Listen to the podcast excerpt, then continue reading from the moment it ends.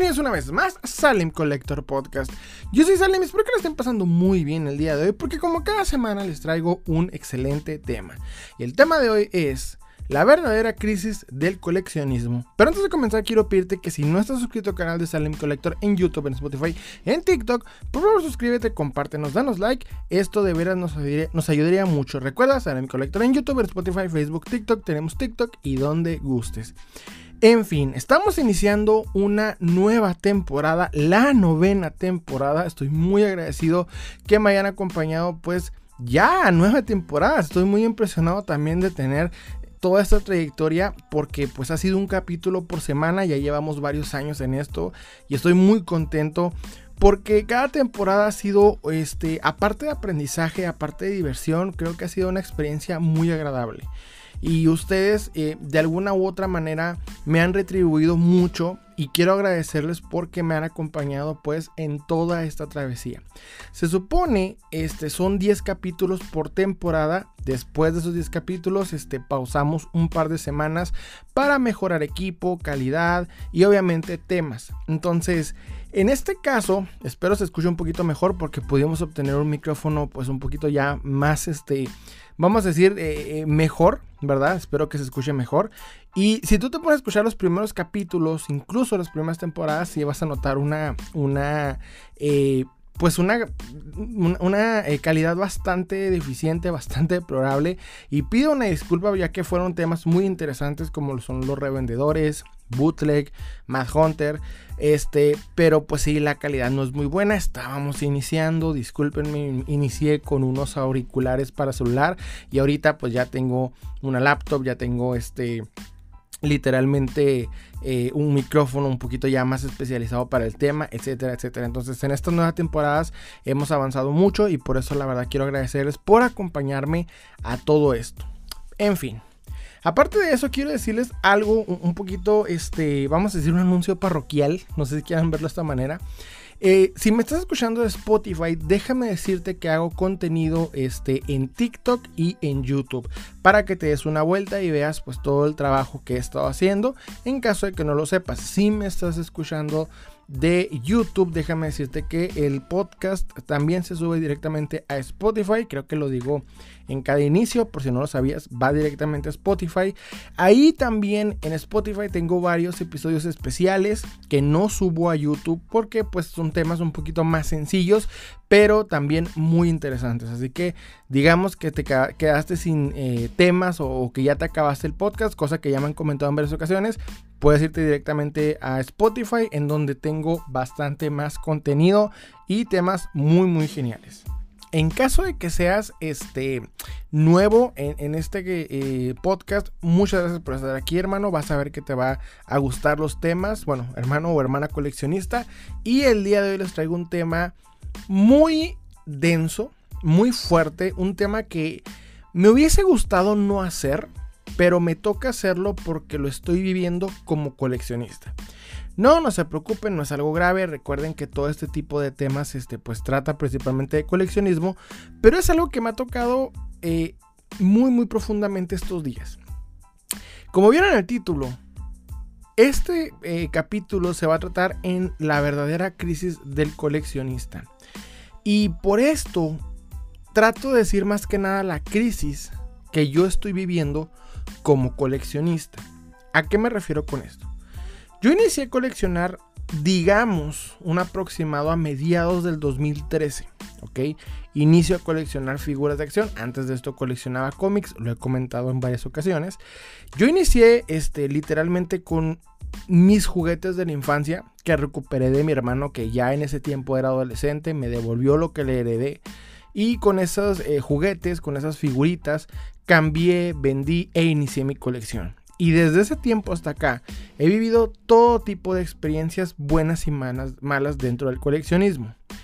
Como coleccionista he vivido ciertas crisis en las cuales no he tenido una eh, buena racha para obtener piezas. ¿Ok? En eso me refiero principalmente a una crisis dentro del coleccionismo. Una mala racha para poder obtener piezas. Principalmente estas malas rachas venían acompañadas pues, de algún problema económico que yo tuviese un poquito de mala suerte en no poder obtener piezas como las estaba buscando, al precio que las estaba buscando, etcétera, etcétera. Esto es algo común que como coleccionistas todos de alguna manera vamos a vivir o hemos vivido. Sin embargo, en estas crisis en las cuales batallamos para obtener piezas, para vender piezas, por lo que sea o etcétera, este, he aprendido mucho. Por esto y por este tipo de crisis, hice el primer eh, capítulo del podcast llamado Revendedores. Un capítulo que, como los dije ahorita, pues se escucha un poquito mal, ya saben, este, pues, el detalle de, de, la calidad del audio. Sin embargo, en ese, en ese capítulo yo no me voy directamente a la yugular en contra de los revendedores. Lo que yo hago en ese capítulo es explicarles que estos son nada más, vamos a decir, obstáculos dentro del coleccionismo. No podemos evitarlos porque hay gente que le sigue dando, pues básicamente trabajo, hay gente que le sigue pagando esas piezas, aunque estén a sobreprecios, aunque estén descarados. La reventa de alguna u otra manera alimenta a muchos coleccionistas. Esto lo supe obviamente compitiendo en contra de los coleccionistas, al bueno, en contra de los revendedores al momento de vivir estas crisis. Crisis en las que, por ejemplo, llegaba a un Walmart, a un Soriana en mi ciudad antes de poder cruzar a los Estados Unidos y el no encontrar la pieza que buscaba porque ya había gente compitiendo por ella. Me pasó muchas veces. Y muchas veces pude superarlo, otras como coleccionista, te molestas, te enojas y de alguna u otra manera agarramos cierta actitud negativa y lo he hecho. Yo en este, en este podcast me quejo mucho del coleccionista tóxico, pero lo he llegado a hacer. He sido ese coleccionista tóxico y muchas veces enojado por no poder obtener la pieza que estaba buscando cuando llego al lugar con la intención de poder obtenerla, bueno, con la intención de poder obtenerla a su precio de salida y el no encontrarme la pieza para después verla en Marketplace de Facebook al doble de su valor. Porque pasa y resulta que pues el acaparador o revendedor ocasional, que el que más me molesta de los revendedores, ya se llevó la pieza para revenderla. Y es algo con lo que he lidiado desde que inicié en esto. Me ha pasado desde siempre. Pero lo que más me, me ha molestado estos días es que ya la situación se ha vuelto más compleja. Porque se ha vuelto difícil principalmente ya no solamente por los, por los revendedores, sino por las empresas. En este punto, las empresas de figuras de acción de gama media, bueno, de gama baja principalmente, que es lo que yo me dedico, se han vuelto muy, eh, vamos a decir, complicadas. Tanto para hacer su producto como para evaluar, evaluarlo, este, eh, vamos a decir, eh, mandarlo a diversos lugares, es decir, distribuirlo y al mismo tiempo también diseñarlo. Las empresas de juguetes, de bueno, juguetes, figuras de acción, coleccionables de gama baja se han vuelto muy difíciles en estos temas. Ya las piezas en muchos casos no tienen buena calidad, en otros no tienen un buen precio, lo cual obviamente nos dificulta mucho el coleccionismo y también la distribución. Tres factores que nos han estado afectando mucho a los coleccionistas últimamente y no solamente a mí, sino a muchos coleccionistas. Esto ya cada vez es más notorio y también más molesto. Miren, les voy a contar el por qué decidí iniciar esta temporada con un tema que yo considero negativo, pero realmente quiero, creo que lo tenemos que platicar.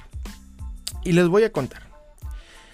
El día de, ayer, ok, eh, vi anunciado algo que era básicamente una figura de acción que llegó a los Walmarts en El Paso, Texas. En El Paso, Texas, ok. Esta figura de acción era el Robocop Ultimate de NECA. Esta pieza, al ser NECA, tiene un valor de 32 dólares en su salida. Si yo no lo alcanzo, alguien lo va a agarrar y lo va a revender aquí en mi ciudad a mil o mil trescientos pesos. Porque por alguna razón, todas las personas que creen, este, que creen eh, fácil eh, revender NECA, le suben un bastante precio al valor de estas figuras. Son figuras que cuestan en su salida 30, 32 dólares, a lo mucho 35. Y estoy hablando de 700, 750 pesos, su valor máximo de salida por la empresa, o sea, que la empresa diseñó Pero al llegar a México esto cambia drásticamente, ya sea porque el revendedor ocasional, es decir, el que pudo cruzar, comprar la pieza y venir a vender a, México, pues básicamente lo sube bastante el valor. Y en muchos casos no solamente pues el revendedor individual, sino también las grandes compañías como Soriana, Liverpool, etc. Llegan los NECA a estos lugares y te lo suben de valor bastante. Me, me ha tocado verlo principalmente en lo que es Liverpool aquí en mi ciudad ¿verdad? Llego a este lugar, hay figuras NECA en estantes y tú te pones a ver los precios y estamos hablando de 1500, 1600 pesos NECA que en Estados Unidos valen 32 dólares. No sé la razón por la extrema subida de precio, porque pues la cuestión de la distribución o de lo vamos a decir importación, o no sé cómo diría la palabra, este, no es justificación para esta subida de precios, pero es algo que sucede. Amén de todo esto, como le estoy contando, Veo que se publica, bueno, que publican que ya llegó, ¿ok? Dan el pitazo. El pitazo, por pitazo me refiero a que alguien avisa, miren, apareció esta figura, prepárense. Entonces suben la foto y yo digo, ah, ok, voy por esta figura porque yo quiero ese Robocop Ultimate.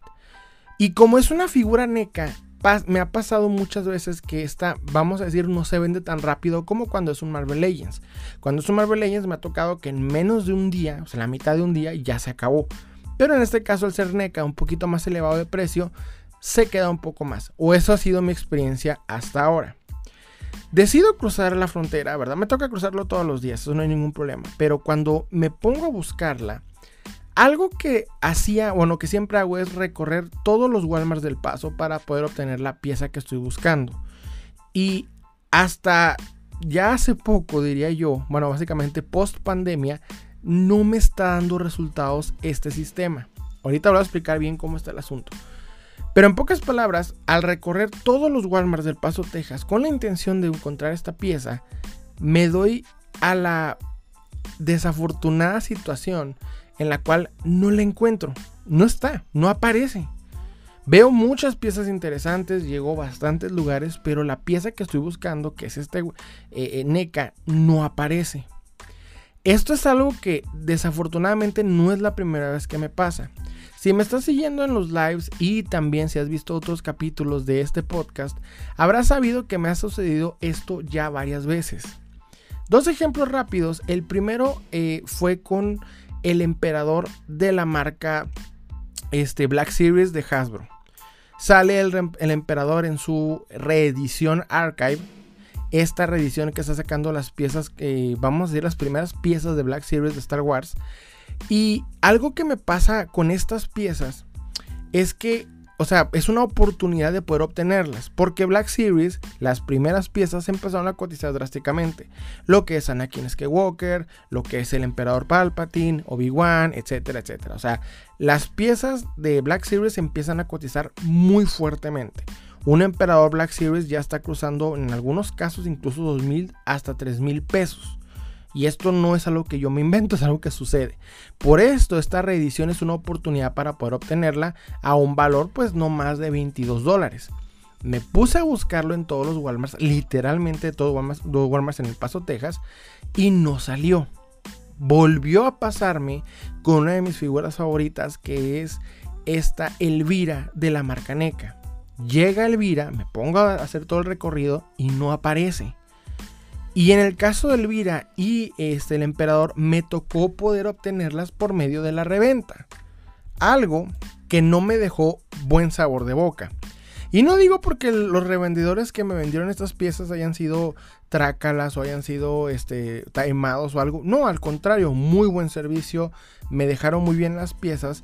Pero como coleccionista me molesta que le haya tenido que comprar a una persona que tiene la misma capacidad que yo para obtener las piezas y simplemente tuvo la ventaja de llegar antes y pues tengo que pagarle ese extra por esa ventaja es válido, es decir, está bien, no tengo ningún problema en el sentido de que pues saber que se merece ese dinero, pero me molesta que yo como coleccionista perdí la oportunidad y me toca perder todavía más dinero para obtener la pieza que quiero.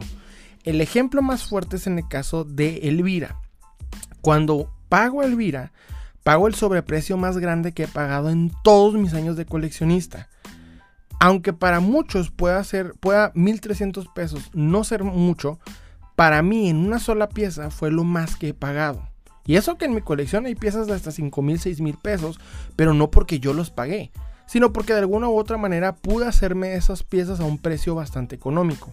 Para mí romper la barrera de los mil siempre ha sido un tabú y cuando la rompo por no solamente mil pesos, sino 1300 pesos, pues obviamente quedo con, ese, con esa molestia. Aunque la figura la veo y me encanta y para mí los vale, o sea, es justo, decidí pagar ese precio porque la pieza sí está bien justificada, lo que es la Elvira Neca. El, el caso es que me molesta que haya sucedido esta situación. Porque yo pude haber llegado a tiempo, pero por azares del destino y desventaja no pasó. No me enojo con los revendedores que me la vendieron. Me enojo conmigo por la suerte, la mala suerte no poder llegar a tiempo. Y obviamente el perder y el hecho de que si no la obtengo en esa opción de reventa, ya no la voy a poder obtener.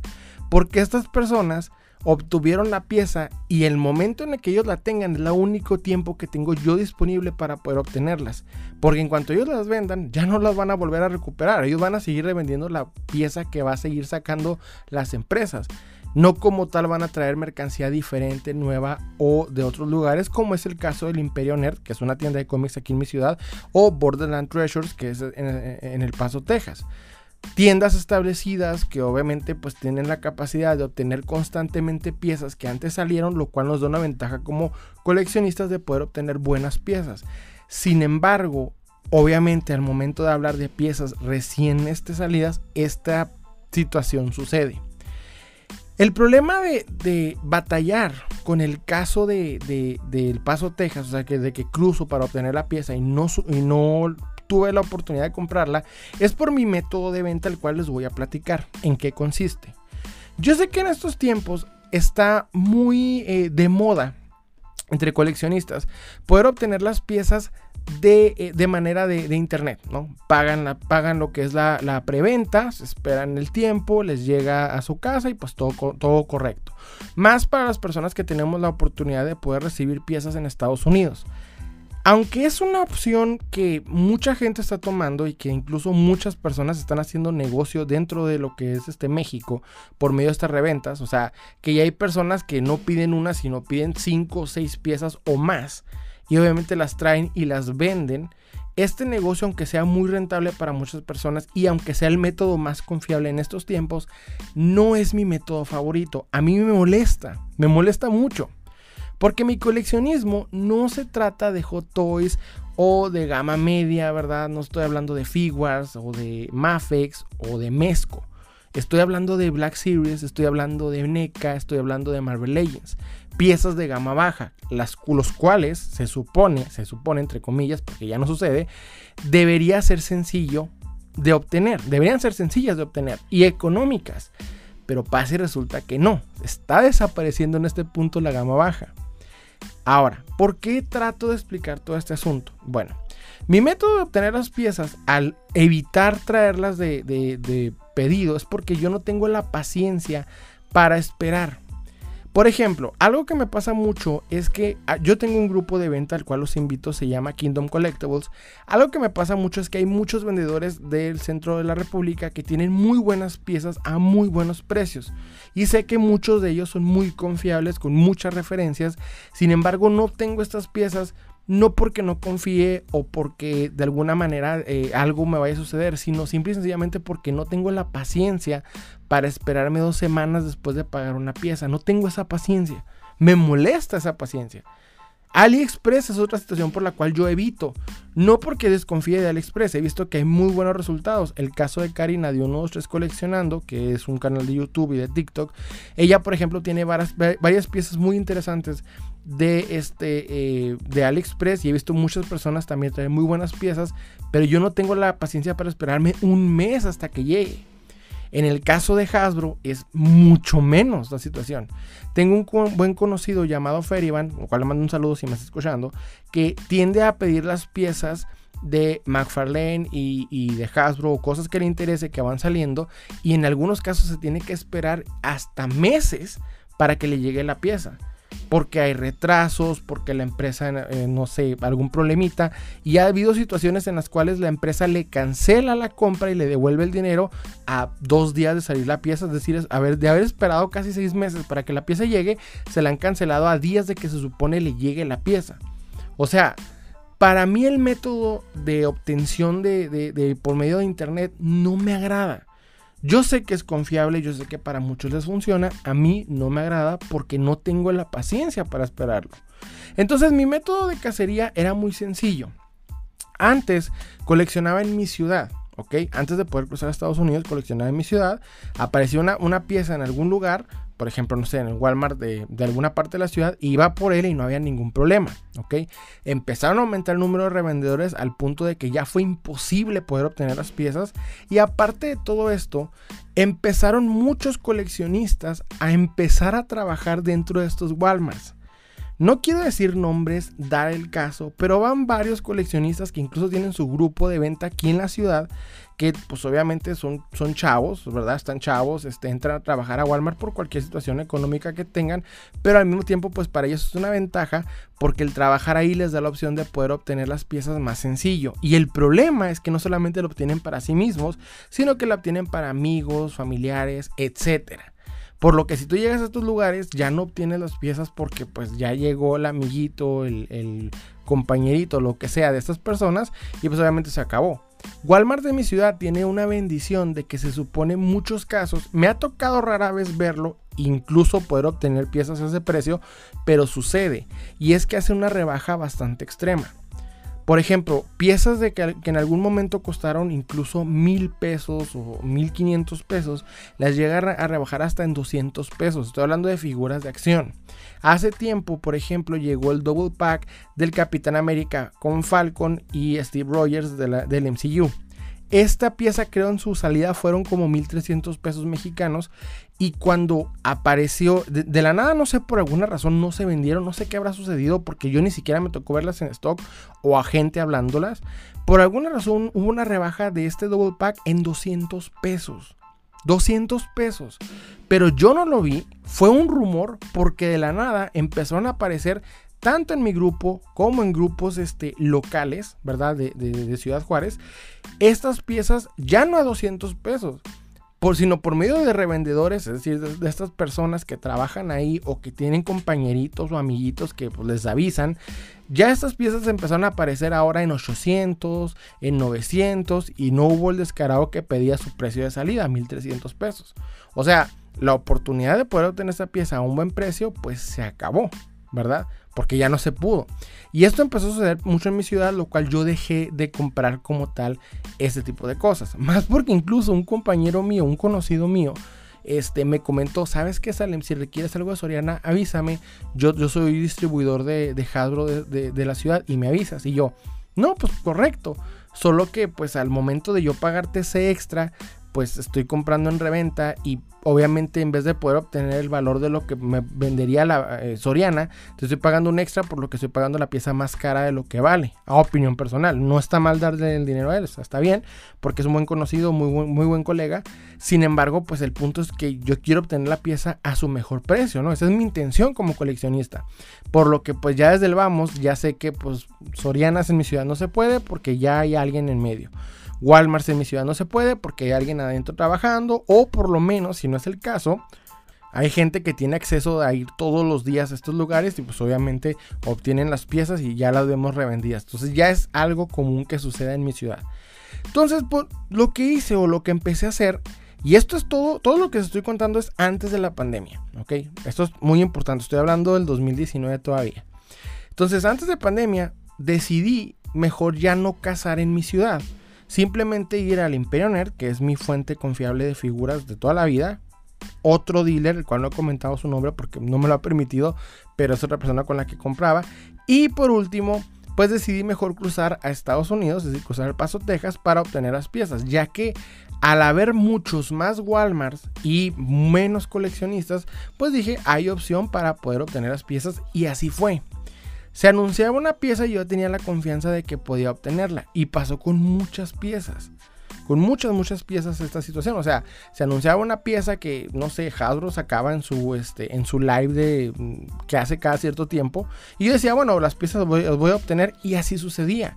En esto pues puedo contar ejemplos miles, como por ejemplo el pack de los Cuatro Fantásticos, este, no sé, bueno, los Cuatro Fantásticos últimos que salieron, este, todo, toda la wave del Super Skrull, eh, bueno, muchas, muchas piezas más, o sea, que han visto en el canal de YouTube y que han visto en TikTok. El caso es que después de la pandemia, o sea, cuando llega la pandemia sucede algo y es que cierran los puentes y las personas que pues no son que no vivimos en Estados Unidos y que no nacimos en Estados Unidos no podemos cruzar. Lo cual esta restricción dura dos años. Esos dos años me tocó ver todos los días y esto les digo en serio todos los benditos días me tocó ver que alguien publicaba, ah, llegó estas piezas, etcétera, etcétera, Algo que pasa mucho en Estados Unidos, más que nada en los grupos de venta, en los grupos de venta del Paso, Texas pasa mucho que la gente está muy informada entre, entre coleccionistas, ya que son, como son mucho menos que los de aquí de Ciudad Juárez, pues obviamente es mucho más fácil poder compartir esa información, etcétera, etcétera. Entonces me tocó ver en estos grupos que yo ya estaba, pues obviamente porque compraba con mucha frecuencia, ver que llegaban toda clase de piezas y que había a reventar durante la pandemia, el punto en el que yo no podía cruzar y me y sufría y me, y me torturaba ver toda la, ah, pues, la facilidad con la que la gente podía obtener las piezas, por lo que pues para mí mandar familiares y demás era muy difícil. Pues obviamente toda la pandemia batallé mucho y pues tuve que simplemente con mis dealers de confianza pues establecerme. Por suerte se pudo. Termina la pandemia y puedo cruzar los Estados Unidos y dije, ah, pues no solamente voy a aprovechar para comprar las piezas que quiero, sino también voy a mostrarles a ustedes, ¿verdad? Cómo son, cómo, cómo es que voy de cacería, qué es lo que hago, qué es lo que obtengo, etc. Y en lo que es el canal de YouTube intento mostrarles, ok, intento mostrarles cómo es la cacería, todo el recorrido que hago, etcétera, etcétera. Y que sí, los, los videos quedaron muy bien, pero algo que me empezó a pasar mucho es que no encontraba piezas dignas de poder de, llevar a mi colección. O sea, lo que, en lo que la pandemia me tocó ver todo el mundo publicando las piezas que yo quería reventar en cada Walmart, en cada Target. En cuanto puedo cruzar, ya esto no sucede. Y al contrario de lo que estaba viendo en pandemia, pues ya no podía, no estaban las piezas que estaba buscando. No estaban. O sea, literalmente me hice todo el recorrido de toda la ciudad y ya no había esa facilidad. Sí pude de alguna u otra manera eh, a través de los meses recuperar toda esa lista, porque les digo, hice una lista en, pandemia de todas las piezas que quería y que no pude conseguir. Cuando me abren los puentes, pues ya los puedo conseguir lentamente, pero las que iban anunciando y que me llamaban la atención ya no era tan sencillo. El caso es de que este año, principalmente a principios del 2022, se abren los puentes y pues yo voy con toda la intención de poder obtener las piezas al mejor precio y pasa, la, pasa y resulta que pues no que la pieza ya que las piezas ya no están tan accesibles porque ahora las empresas empiezan a cambiar su sistema, hacen la distribución menos este eh, menos vamos a decir funcional, hay menos distribución, dan más detalles a las piezas, etcétera, etcétera, etcétera. Cuando Hasbro y aquí es donde me tengo que adelantar lo que está sucediendo ahorita. Cuando Hasbro anuncia, por ejemplo, la wave del hombre araña. Una wave muy interesante desde el vamos empezamos a ver peros. ¿Ok? ¿Por qué? Porque primero le suben el precio, cierran las cajas, ya no tiene eh, la opción de ver lo que estás comprando. Varias cositas que se empiezan a anunciar y no se ven bien. Y, no, y yo ya había predicho esto no va a funcionar, cosa que eventualmente pasó. Pero el caso es de que al ver este tipo de cosas de Hasbro y luego también otros detallitos de McFarlane y demás, la situación se empieza a complicar. El caso es de que antes de obtener, de, bueno, de, ver de ver todo el catálogo que iba a salir y que yo ya quería por lo menos 5 o 6 piezas, ahora ya nada más de mi interés, una o dos. O sea, de, por ejemplo, no sé, este, salía Marvel anunciando, voy a sacar todas estas piezas, toda, eh, eh, de toda la gama, pues ya a mí ya me interesaban 5 o 6 piezas de su, de su, de su lista, ¿no? De lo que iba a sacar. Pero ahorita, con todos esos detalles de diseño, con todos esos detalles de, cositas, pues ya nada más una o dos. Y eso también en McFarlane y eso también en NECA. El caso es de que empiezo a hacer mi recorrido que siempre he hecho en Estados Unidos. Bueno, cuando cruzo el Paso, Texas, lo primero que hago es recorrer todos los Walmarts. La diferencia del Paso, Texas a Juárez es que en Juárez solamente hay tres Walmarts en toda la ciudad, solo tres. Y en el Paso, Texas hay cerca de 10 Walmarts en todo el Paso, Texas, sin contar un sub Walmart, vamos a decirlo así, que se llama Walmart Neighborhood, Walmart verde. La diferencia es que no tiene pues más que lo básico, vamos a decir, o sea, lo que es comida y, pues lo básico del hogar, no es como tal que juguetería, que este, carpintería, bueno, que llantas y todo eso, no, nada más es, lo básico. Entonces en total son 10 Walmarts almacenes grandotes de todo el asunto. Llego a hacer mi recorrido a estos 10 Walmarts, ¿verdad? Y pasa y resulta que pues no, no este, las piezas no están. O sea, en 10 lugares no están. Llegan las piezas, alguien anunciaron, pues llegó esta pieza aquí. Voy a hacer el recorrido con la intención de, pues, encontrarlo y no están. Entonces, ahora con quién estoy compitiendo? Bueno, pues, pues resulta que ahora estoy compitiendo con dos tipos de personas. Aparte del revendedor acaparador de mi ciudad que se cruza el Paso Texas para venir a venderlas aquí más caras, y no solamente aquí, aprovecho obviamente también a enviarlas a todo México, estoy peleándome, vamos a, vamos a ir compitiendo con el coleccionista americano. El cual, pues obviamente, al, salir piezas más comerciales, empieza a aumentar la demanda. Porque ahorita lo que hace Marvel Legends es publicar piezas un poquito más comerciales y no tan interesantes como antes. El caso es que ahora este tipo de coleccionistas pues aprovechan y compran dos o tres veces la misma pieza. Por lo que mínimo, si la compro un revendedor, pues tengo la opción de comprarla. Más cara, pero tengo la opción de poder, de poder tenerla todavía. Pero cuando llegue ese tipo de coleccionistas, olvídate, porque ellos quieren esa pieza tres veces. Ellos compran la pieza tres veces. Una porque la quieren abierta, una porque la quieren cerrada y otra por si acaso. Entonces, ni siquiera la vamos a volver a ver. Simplemente van y la meten a su colección y pues, órale. Con su misma todo lo que da. Entonces, algo que me está pasando y que en lo personal pues me molesta mucho, pero pues sucede. Entonces por eso les digo que ahorita es una crisis del coleccionismo que yo personalmente estoy viviendo en el sentido de poder obtener las piezas. Lo que me sucedió con el Robocop, lo que me sucedió con esta Elvira, lo que me sucedió con el Emperador y muchas otras piezas es esto. No significa que no estoy comprando en este momento, sí estoy comprando. Justo pues ayer de consolación me compré eh, la figura de de eh, el sujeto de la masacre en Texas, no sé cómo se llama, aquí la tengo enseguida, de NECA para pues lo que es el Oktoberfest, porque si no lo saben, este mes ya iniciamos el Oktoberfest, lo que es prácticamente puro terror en el canal, vienen puras cosas de terror en, lo que es YouTube, pura información de, terror, igual en TikTok, todo va a ser de, coleccionismo de terror. El caso es de que no obtuve la pieza que quería y es lo que me molesta. Antes era mucho más sencillo y ahora no. Y principalmente en cuanto termina la pandemia y puedo cruzar, las cosas ya no fueron tan sencillas. Ahora bien, como no solamente es el problema en, la cuestión de pues, la competencia que lo estoy diciendo con este tipo de coleccionistas, con los revendedores, sino que también con las empresas.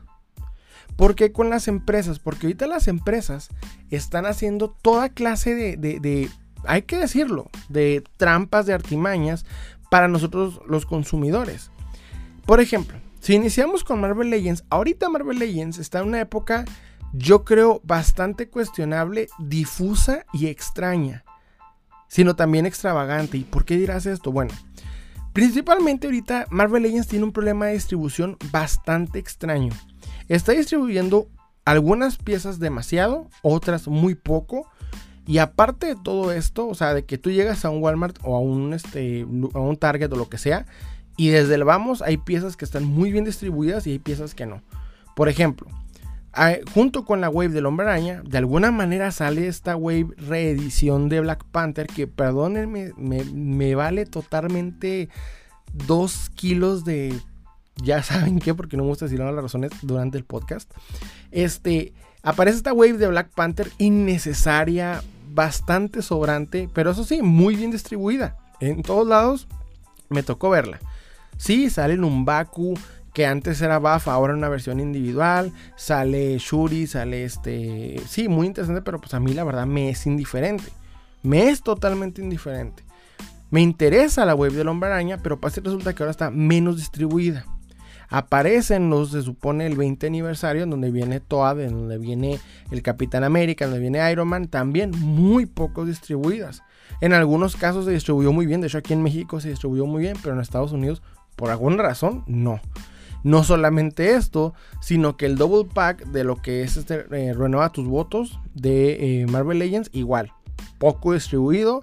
Cosa bien extraña porque ya vi varios videos de varias personas diciendo, no, pues es que están demasiado, pues sí, eh, en tu lugar, en donde vives. Me ha tocado ver un sujeto que está en Australia, que dice que sí hay bastantes en Australia, y otro que está en, creo que en, más, ni siquiera en Massachusetts, porque un conocido, bueno, un este seguidor del canal de Massachusetts ya me comentó que no están con tanta facilidad. Entonces es lo que le estoy diciendo, o sea, en este punto no está bien distribuido en todos lados. En unos sí, en otros no. Está bien rara la distribución ahorita de Marvel Legends. No solamente eso, sino que el problema de las cajas cerradas, el cual ya es muy latente. Hace tiempo en TikTok les mostré, bueno, eh, vimos el caso de Karina de unos tres coleccionando que fue, hasta, que fue al Paso, Texas, compró el double pack de, de tus votos de eh, Spider-Man y cuando llega a su casa y lo abre no son las piezas que había comprado.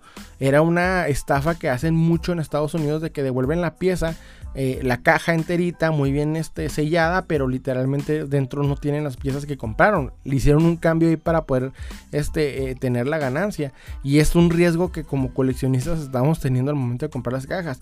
No solamente eso, sino que estamos a la merced de la pésima calidad de Hasbro porque si tú compras la, caja, pues ahora no sabes si la figura que vas a comprar pues tiene o no tiene algún error de fábrica.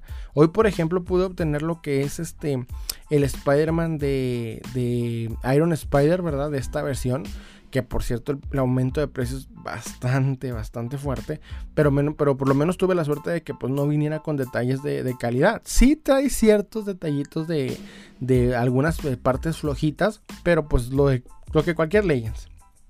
Y no solamente eso, como lo estoy diciendo, el aumento de precio de las piezas. Una pieza de Hasbro está aumentando ahorita ya en muchos casos a de mil a 1300 pesos en algunas situaciones. Me tocó ver hoy, por ejemplo, este, alguien que publicó que, si no me equivoco, en el Palacio de Hierro o en Liverpool, no sé, en algunas de esas tiendas, la figura de Spider-Man del Spider-Man Noir de Into the Spider-Verse de Marvel Legends en 1400 pesos.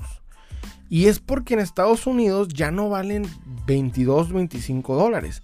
Valen 27 a 30 dólares en algunos casos. O sea, si ya se sube ya un poquito, acá viene y pum, efecto mariposa con todo lo que da. Entonces, desde el vamos están bastante eh, eh, eh, bastante fuerte el precio y la calidad de la pieza no mejora. De hecho, la caja que ahorita abrí de lo que es la figura de, Spider-Man, de, de lo que es el Iron Spider, es un insulto al coleccionista. Es un insulto porque yo personalmente no soy coleccionista de cajas cerradas, pero para los coleccionistas de cajas cerradas esto es un golpe en los bajos y muy profundo. Es un cartón, hagan de cuenta que estoy sacando un, este, eh, una cajita Sonrix. horrible. O sea, pero mínimo la cajita Sonrix. Sonrix estaría dulce, estaría juguetito, todo el combo. Esto es un Marvel Legends. Está horrible, o sea, viene pésimamente, viene pésimamente empacada en cartón y bolsitas, como no, no sé ni qué. Y la peor parte es que dijéramos, bueno, esto hace más económica la pieza. No, la hace más costosa. O sea, antes, por menos de ese precio, me estaban dando una buena pieza en un buen empaque, bien visible, con detallitos. Que sí, obviamente jugabas a la ruleta rusa con algún detallito que te venía de fábrica, pero mínimo lo podías ver. Ahorita ya ni eso. Entonces, es un insulto esta caja de cartón a todo lo que da los coleccionistas. Y la peor parte es que ya vienen con muchas piezas. Todas las deluxe de Marvel Legends ya vienen con esto. Desde el vamos, ya todas las Marvel Legends Deluxe vienen con estos detalles. Entonces, es un golpe bajo lo que nos está metiendo Hasbro en todo este aspecto. No obstante, y esto aquí hay otra cosa, Hashlab. Miren, hace pocos días salió la noticia de lo que es el, el, auto de Ghost Rider de Robbie Reyes, ¿ok? Sale en un precio de 386 dólares. Porque según ellos, bueno, pues prende y ya. O sea, su, su característica principal es que prende.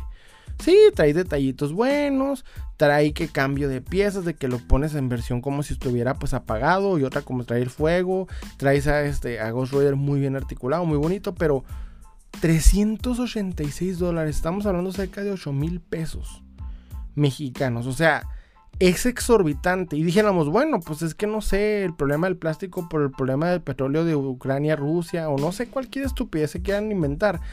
Pero ahorita McFarlane está, trayendo vehículos, justo ahorita. Bueno, no justo ahorita, hecho hace un par de días publicó un nuevo vehículo para la línea de Gold Label de lo que es Batman. Horrible el vehículo, sí, no voy a negarlo, pero viene con un costo de 50 dólares. 50 dólares, mientras Hadro me está pidiendo 386. Y para acabarla, hasta que logremos la cantidad entre bastantes coleccionistas, te van a confirmar si la pieza va a salir o no va a salir a la venta. Porque ese truquito, como les funcionó con el Sentinela de, X-Men y les funcionó con el este, Galactus, pues dijeron, ah, pues con cualquier cosita que se nos ocurra, lo van a comprar. Y aunque a mí me moleste, les está funcionando. O sea, les está funcionando pero es un insulto al coleccionismo, principalmente a nosotros que le estamos comprando esas piezas, porque honestamente Hasbro no es una línea para pagar esas cantidades, no nos viene con mejores este, articulaciones, no, o sea, no es una pieza que se va a diferenciar del resto de las Marvel Legends, simplemente es una edición especial entre comillas, y lo único que están haciendo es que te la están vendiendo más cara porque, ah, sí trae el auto, y, es, ¿y qué tiene? Hace poco, para lo que es la película de The Batman, sacaron muchos autos del mismo estilo de este auto de Robbie Reyes y hasta con mismos detalles de que, de que luces, de que no sé qué tanto. Y no, ninguno costaba 386 dólares. Ninguno. Entonces, desde el vamos es un abuso de parte de Hadro. De hecho, algo que a mí me dio mucha risa. Bueno, no risa, pero risa nerviosa sería la palabra fue que el buen Chartimus Prime, para el que no sepa, es un youtuber muy muy recomendado, pero es angloparlante, entonces todos sus videos están en inglés, pero igual pónganle ahí traductor en YouTube y lo van a ver con sin problemas, lo recomiendo mucho. Eh, les, le tocó verlos, si no me equivoco, en, en, Comic Con. Y, vieron obviamente que pues, anunciaron esa preview de que iba a venir algo relacionado a este Ghost Rider pusieron ahí nada más las, las este, como, no sé, como reseña, no, no como spoiler, eh, las armas de este Roy Reyes. Y Shartimus Prime le dice a los, a los diseñadores de, Marvel Legends en persona, espero que su producto no vaya a costar 300 dólares, sino van a un buen producto, pues a un mejor precio. Parece que les dijo, no, véndanla, véndanosla a lo más caro que puedan, porque el precio es exorbitante y bastante pasado de lo que es. Y es molesto porque es una pieza que nos interesa, que nos gusta a los coleccionistas, pero el precio es exorbitante. Por su parte, McFarlane no se está quedando atrás porque aunque sí, sus precios son mucho más sencillos y económicos que Hasbro, porque él mismo lo ha dicho. Yo puedo darme ese lujo porque soy empresa privada, porque no tengo que responderle a, este, inversionistas y demás. No significa que va por buen camino. Miren, hace tiempo, para un final de temporada, yo les dije que uno de mis principales problemas era que tenía un extremo enfoque en Batman. Y de hecho sí, bastante.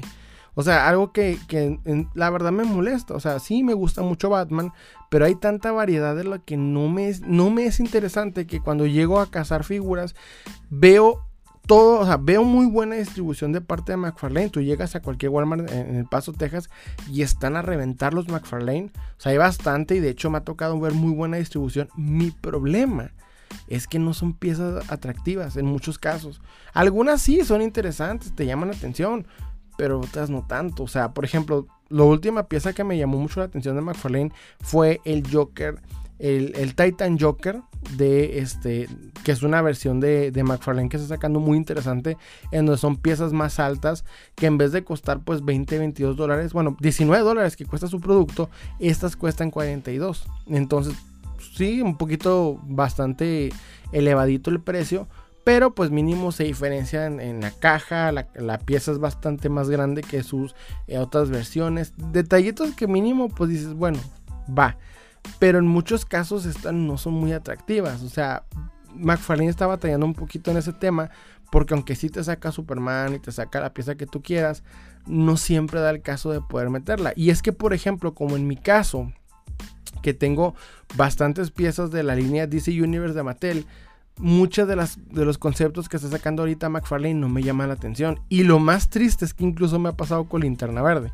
La única pieza que me interesa a mí de McFarlane de Linterna Verde es la que sacó, la única que sacó de Hal Jordan, la cual tuve la desventaja que la sacó en un double pack, porque la otra pieza con la que viene honestamente no me sirve ni para venta, que es el Batman, eh, el Lantern. A mí en lo personal no me gusta ese Batman, está, no me gusta, no me gusta, pero pues me gusta mucho Hal Jordan, entonces tengo que obtener esa junta, si no, pues no se arma.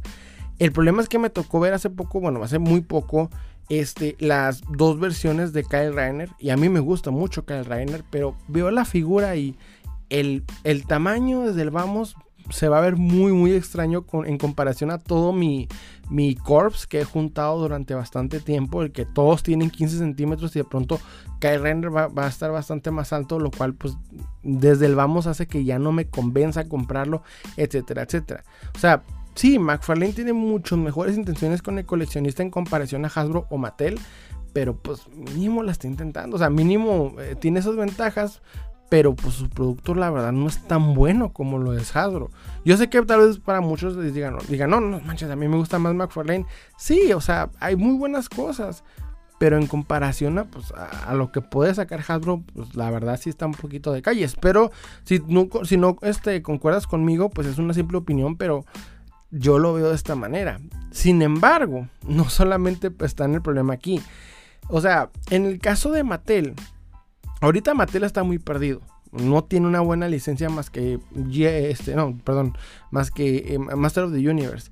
Y sí, muy buenas figuras, me toca ver muy buena este, distribución en este caso, pero pues He-Man ahorita eh, la variedad creo que sí está un poquito fallando. Sin embargo, pues la calidad en muchos de los casos no es su fuerte.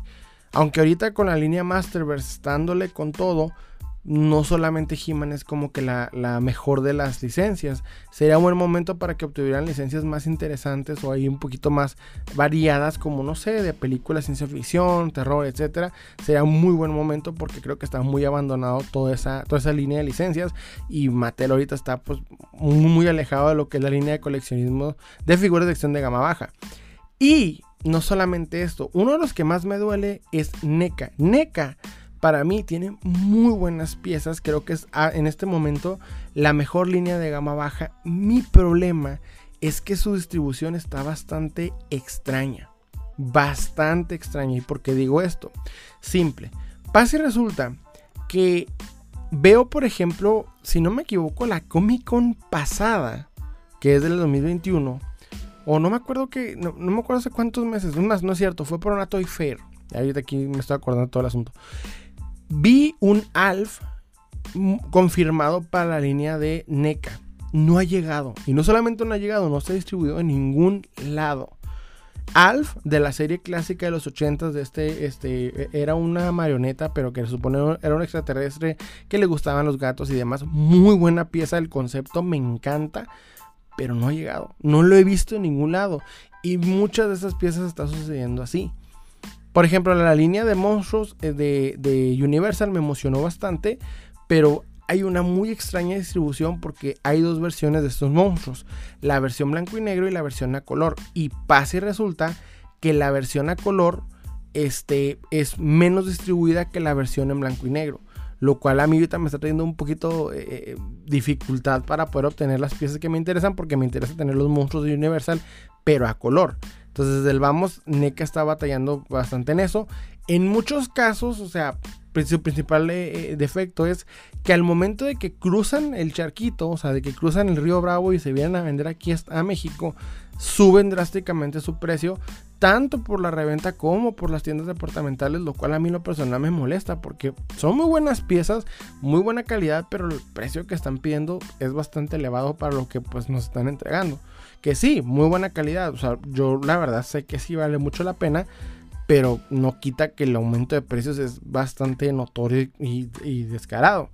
En el resto de las compañías como Jaguars o como BST AXN, hay bastante detalles, principalmente en muy poca distribución, muy pocas licencias interesantes y muy mala calidad.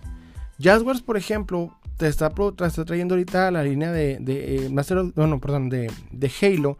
Y las piezas salen bastante flojitas, detallitos, pocas articulaciones, eh, poca simetría, detallitos. Y VST AXN, pésima calidad. Hace poco pude obtener este, eh, una versión de Beetlejuice de, de caricatura y cuando lo tengo en mis manos, o sea, la saco, hago el review con ustedes, la verdad, los detalles de calidad están bastante densos, o sea, bastante malos. Entonces tuve que honestamente vender la pieza porque la verdad le perdí el interés. O sea, son detallitos que están pasando y que yo personalmente pues veo. Veo por un lado como coleccionista este batalla y por el otro pues de que las empresas no están dando su mejor momento en este aspecto. Y no solamente está sucediendo esto con las figuras de acción, sino también con el superhéroe en sí. En el cine ahorita está pasando muchas cosas, un tema que hablaremos para otro día, pero déjenme decirles que es algo que está sucediendo en todo mi gusto y me molesta. Pero en este punto, debo admitirlo, es una crisis. Está sucediendo y no solamente me está sucediendo a mí. Sin embargo, después de haberme quejado con ustedes por casi 50 eh, minutos, déjenme decirles lo que yo voy a hacer. Porque como les dije al inicio del capítulo, esto es algo que me ha pasado varias ocasiones, varias veces, en diversos momentos con diversas piezas. Y aunque sí ahorita la situación no se ve muy bien, aunque sí ahorita la situación no está en su mejor momento, y aunque estoy batallando para obtener las piezas que me interesan, es momento de replegarme, cambiar mi concepto de coleccionismo y mejorarlo en ese, en ese sentido. Es decir, si yo no puedo obtener las piezas que están saliendo porque no me llaman la atención y el precio no me está convenciendo, pues es hora de dedicarme un poquito mejor a custom, un poquito a poder ir a comprar en piezas que ya habían salido antes y pues obviamente mejorar mi coleccionismo. Marketplace de mi ciudad, bueno, Marketplace de Facebook, para ser más preciso, dije mi ciudad, perdón. Marketplace de Facebook de tu ciudad, de la ciudad en la que te encuentres, es un buen, una buena fuente para obtener buenas piezas. Porque aunque sí no te va, no falta que te encuentres el revendedor de la, de la zona, si vas a encontrar buenas piezas a buenos precios de parte de otras personas que pues simplemente se quieren deshacer de su pieza o están buscando pues mejorar su colección, etcétera, etcétera. Entonces, una de las cosas que me ha funcionado muy bien últimamente ha sido Marketplace de Facebook. Créanme, hace poco tuve la muy buena suerte de que, de que pude comprar una versión de lo que es este, eh, ¿cómo se llama este personaje? Bueno, un villano de Marvel Legends de la serie retro del Hombre Araña en 250 pesos. Y no solamente eso, sino que la persona me la trago directamente a mi casa, así enfrentito. Entonces, eso es una muy buena suerte. No solamente eso, hay que ir con el dealer de confianza. En mi caso, yo tengo dos buenos dealers. Uno ya lo he comentado en varias ocasiones. Es este, el Imperio Nerd. Es una tienda de cómics muy buena. Si me estás escuchando en Ciudad Juárez, te la recomiendo. Y esa, por ejemplo, ha sido un muy buen lugar para obtener buenas piezas. Te recomiendo ir a buscar tiendas de cómics, tiendas de figuras en las cuales puede que te halles un buen precio y una, eh, pues mínimo te lleves una buena pieza porque poderlas obtener ahorita de tienda departamental está muy difícil. Y aunque yo personalmente no me gusta obtener las piezas por medio de envíos, puede que a ti te sirva, puede que a ti te funcione. Yo personalmente no me agrada, pero si tú tienes la paciencia que yo no tengo, es buen momento para buscar personas que te puedan traer las piezas o este pues poderlas comprar por internet. Creo que es buen momento. Yo personalmente no me gusta, es algo que yo como les comento no tengo la paciencia, pero pues chance y tú si la tienes, es un buen momento, es un momento para poder hacer esto. Y también hay que tener paciencia, no hay que pagar luego luego los precios exorbitantes que nos están pidiendo. El día de hoy me tocó pagar bastante más de lo que consideré por lo que es el Iron Spider de Marvel Legends. Sin embargo, la pieza sí me gusta. Tomé la decisión con la cabeza fría y lo hice conscientemente. Entonces, piénsenlo dos, tres veces y véanse si es buena idea pagar por esa pieza el precio que te están pidiendo. Es hora de cuestionar si lo que estamos comprando realmente nos, nos llena. Porque Hasbro Marvel Legends está aprovechando mucho del fanatismo y de la fama que ahorita tiene Marvel al hacer estas artimañas. Sabe que cualquier producto, por más basura que sea, por más cosita que sea, lo van a vender. Entonces yo te recomiendo que si aunque sacan una araña, cuestionate, ¿realmente me, llena, me gana, me gana lo suficiente como para pagar el precio que me están pidiendo? Un ejemplo de lo que les digo es, es lo que pasó con el double pack de Venom y Null. Es un double pack que aproximadamente ahorita en la reventa anda en 1800 pesos. Estás pagando prácticamente 900 pesos por cada figura. O sea, ahorita Marvel Legends están pidiendo casi 900 pesos por figura. tanto en reventa como en las tiendas departamentales aquí en México. Y en Estados Unidos no se queda atrás, aunque no cuestan tal cual los 40 eh, dólares, sí te está costando 37 dólares. 27 eh, dólares, perdón. O sea, sea, como sea, es un precio considerable. Cuestiónate, ¿vale la pena pagar esos precios? O sea, ¿realmente me llena la pieza? Eso es lo que yo digo. Porque miren, en este punto, la, la cuestión con las gamas, saberte las gamas de gama baja, gama media, gama alta, te da la opción de como coleccionista saber si el precio por lo que vas a pagar te sirve para esa pieza o puedes encontrar algo mejor. He visto en varias ocasiones personas que revenden Marvel Legends que les da la situación de pedir hasta 3 mil o 4 mil pesos por alguna pieza, ya sea porque es la eh, Phoenix de, bueno, la, Dark Phoenix en, del 3 pack, del, del pack de este Magneto y no me acuerdo quién era el otro, creo que Quicksilver. O este, nada más estoy perdido. Pero el punto es de este, Wolverine y, y Cyclops. O este, etcétera, etcétera. Cuando te pones a ver esos precios, dices, bueno, ¿pagaría 3 mil pesos por un Marvel Legends? O mejor le empiezo a buscar una pieza que me llene mejor el ojo, la calidad, los detalles, etcétera. Porque por mil pesos más ya te compras un Hot Toys por mil pesos menos ya consigues un mezco que cuestan como dos mil, dos mil quinientos más o menos en su salida. Entonces, cuestionate, ¿vale la pena? Porque Hadro Marvel Legends es una muy buena empresa, con una muy buena licencia, pero mi principal problema y la principal cosa que debemos notar de esta empresa es que su producto sigue siendo de gama baja. Son piezas que no son diseñadas para costar más de lo que están pidiendo el precio que tú pagas por estas piezas no es la pieza en sí, sino es la demanda de las demás personas por querer tenerla. O sea, que si tú pagas esta, esta por ejemplo, esta Dark Phoenix de 3 mil pesos, esos 3 mil pesos no los estás pagando por la pieza, lo estás pagando porque hay bastantes personas que la quieren en su colección y en esa demanda es lo que tú estás pagando. Pero tú cuando tienes la pieza en tus manos, notas que es la base que todas las Marvel Legends tienen para acabarla es, una base repintada que se ha utilizado en muchas versiones más. No hay una diferencia bastante notoria o interesante como para ponerlo. Mínimo cuando compras un mezco, cuando compras un figuras, la figura está mucho más detallada, mucho más articulada, mucho más simétrica, etcétera, etcétera. Por eso te digo, cuando consigues una pieza de gama baja y esta sube drásticamente su valor, es hora de invertir en otras gamas. Porque si vamos a pagar más, pues mínimo que paguemos por un producto que nos llene en todo sentido. Por esta razón, aunque a mí me guste mucho la gama baja, la considero que está en una crisis.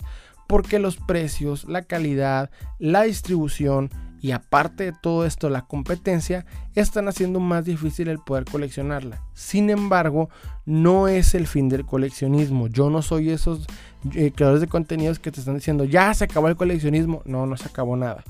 Simple y sencillamente hay que replegarnos, replantearnos cuál es nuestro, nuestro nuevo concepto para obtener las piezas y recordar que esto es un hobby y el punto es divertirnos, el punto es disfrutarlo, no estresarnos, no enojarnos, disfrutarlo. Yo disfruto obtener estas piezas, pero el momento en que empiezo a batallar a obtenerlas es donde digo, bueno, hay que replantearme qué es lo que voy a hacer. Y eso es lo que yo te aconsejo a ti, coleccionista. Haz lo que yo en este aspecto, te lo comparto replantémonos qué es lo que estamos coleccionando y si vale la pena.